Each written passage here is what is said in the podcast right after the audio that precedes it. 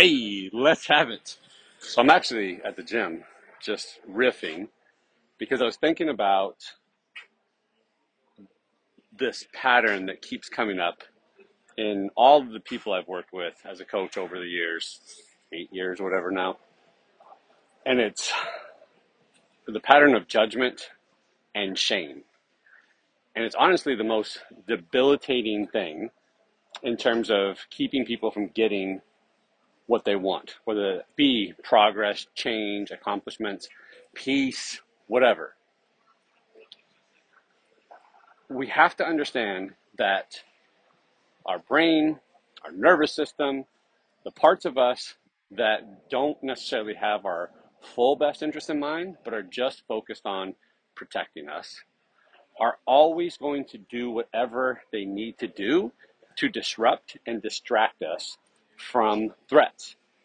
And those parts of us see expansion, change, doing new things, being authentic, honoring our desires, going after our goals and our destiny. They see all of those as threats. And so, of course, they are going to find cunning, sometimes insidious ways to distract us and disrupt the progress that we are trying to make. Right? This is a friend that is trying to help, but just does not have the tools to help us in the way that we really want and need. These parts are only focused on survival. And so when we understand that, and we understand that that's always going to be the case, right? It doesn't go away. We just get better at being able to work with it, to work around it, to soothe those parts of us, to get those parts more and more on board to decide to let the vision, the desires, the dream, our higher self, our higher wisdom direct and guide us more than those parts, that's how we create success. And that's how we get the things that we want. But those parts are always going to have some level of impact and influence. And when we just accept that and we understand the mechanism of this, we understand that that's always going to be present. We don't have to want it to go away anymore we actually don't need it to go away in order to get what we want. I think that's the misconception. We think that that part of us that is essentially sabotaging us by trying to protect us, we think that that part of us needs to go away or stop, or that it's our job to heal that completely before we can have what we want. And that's not actually the case.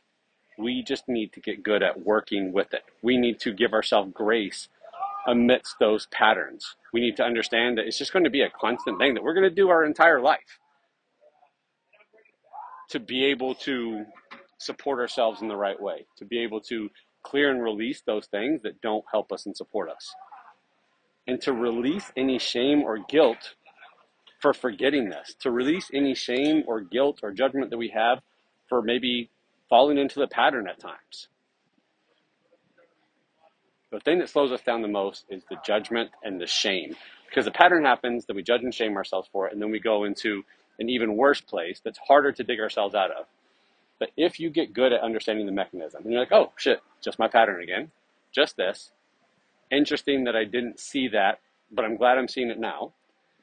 And we give ourselves grace and understanding, and we release the judgment and shame, then guess what?